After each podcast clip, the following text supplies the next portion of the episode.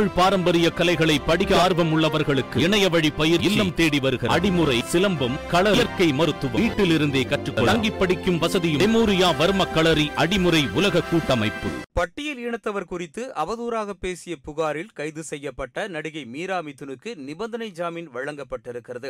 இந்த நிலையில் அவர் சிறை வளாகத்தில் இருந்து வெளியேறியிருக்கிறார். நடிகை மீரா மிதுன் பட்டியல் இனத்தவர் குறித்து அவதூறாக பேசி சமூக வலைதளங்களில் வீடியோ ஒன்றை வெளியிட்டிருந்தார். இது தொடர்பாக அவர் மீது விடுதலை சிறுத்தைகள் கட்சி உள்ளிட்ட பல்வேறு அமைப்புகள் காவல்துறையில் புகார் அளித்திருந்தனர். இந்த புகார்களின் அடிப்படையில் வன்கொடுமை தடுப்பு சட்டம் கழகத்தை தூண்டுதல் உள்ளிட்ட ஏழு பிரிவுகளின் கீழ் காவல்துறையினர் நடிகை மீரா மிதுன் மீது வழக்கு பதிவு செய்திருந்தனர். மேலும் மத்திய குற்றப்பிரிவு அலுவலகத்தில் ஆஜராகும்படி மீரா மிதுனுக்கு சம்மனும் அனுப்பப்பட்டிருந்தது. விசாரணைக்கு ஆஜராகாமல் கேரளாவில் தலைமறைவாக இருந்த மீரா மிதுன் மற்றும் அவருடைய நண்பர் ஷாம் அபிஷேக் ஆகியோர் கடந்த மாதம் பதினான்காம் தேதி கைது செய்யப்பட்டனர். புழல் சிறையில் அடைக்கப்பட்டிருந்த மீரா மிதுன் மற்றும் அவருடைய நண்பர் ஷாம் அபிஷேக் ஆகியோர் தங்களுக்கு ஜாமீன் வழங்க கோரி சென்னை முதன்மை அமர்வு நீதிமன்றத்தில் மனு தாக்கல் செய்திருந்தனர். இந்த ஜாமீன் மனுக்கள் ஏற்கனவே தள்ளுபடி செய்யப்பட்டிருந்த நிலையில் மீண்டும் மீண்டும் ஜாமீன் கேட்டு மீரா மனு தாக்கல் செய்திருந்தார். இந்த மனு நீதிபதி செல்வகுமார் முன்பு விசாரணைக்கு வந்தபோது மீரா மிதுன் சார்பில் ஆஜரான வழக்கறிஞர் முப்பத்தைந்து நாட்களுக்கு மேலாக சிறையில் இருப்பதாகவும் கோவிட் காரணமாக தடுப்பூசி போட்டுக் கொண்டதில் சோர்வு ஏற்பட்டிருப்பதால் தங்களுக்கு ஜாமீன் வழங்க வேண்டும் என வாதிடப்பட்டிருந்தது. இதனை ஏற்ற நீதிபதி மீரா மிதுன் மற்றும் அவருடைய நண்பருக்கு ஜாமீன் வழங்கி உத்தரவிட்டார். இந்த நிலையில் மீரா மிதுன் புழல் பெண்கள் சிறை வளாகத்தில் இருந்து வெளியேறியிருக்கிறார்.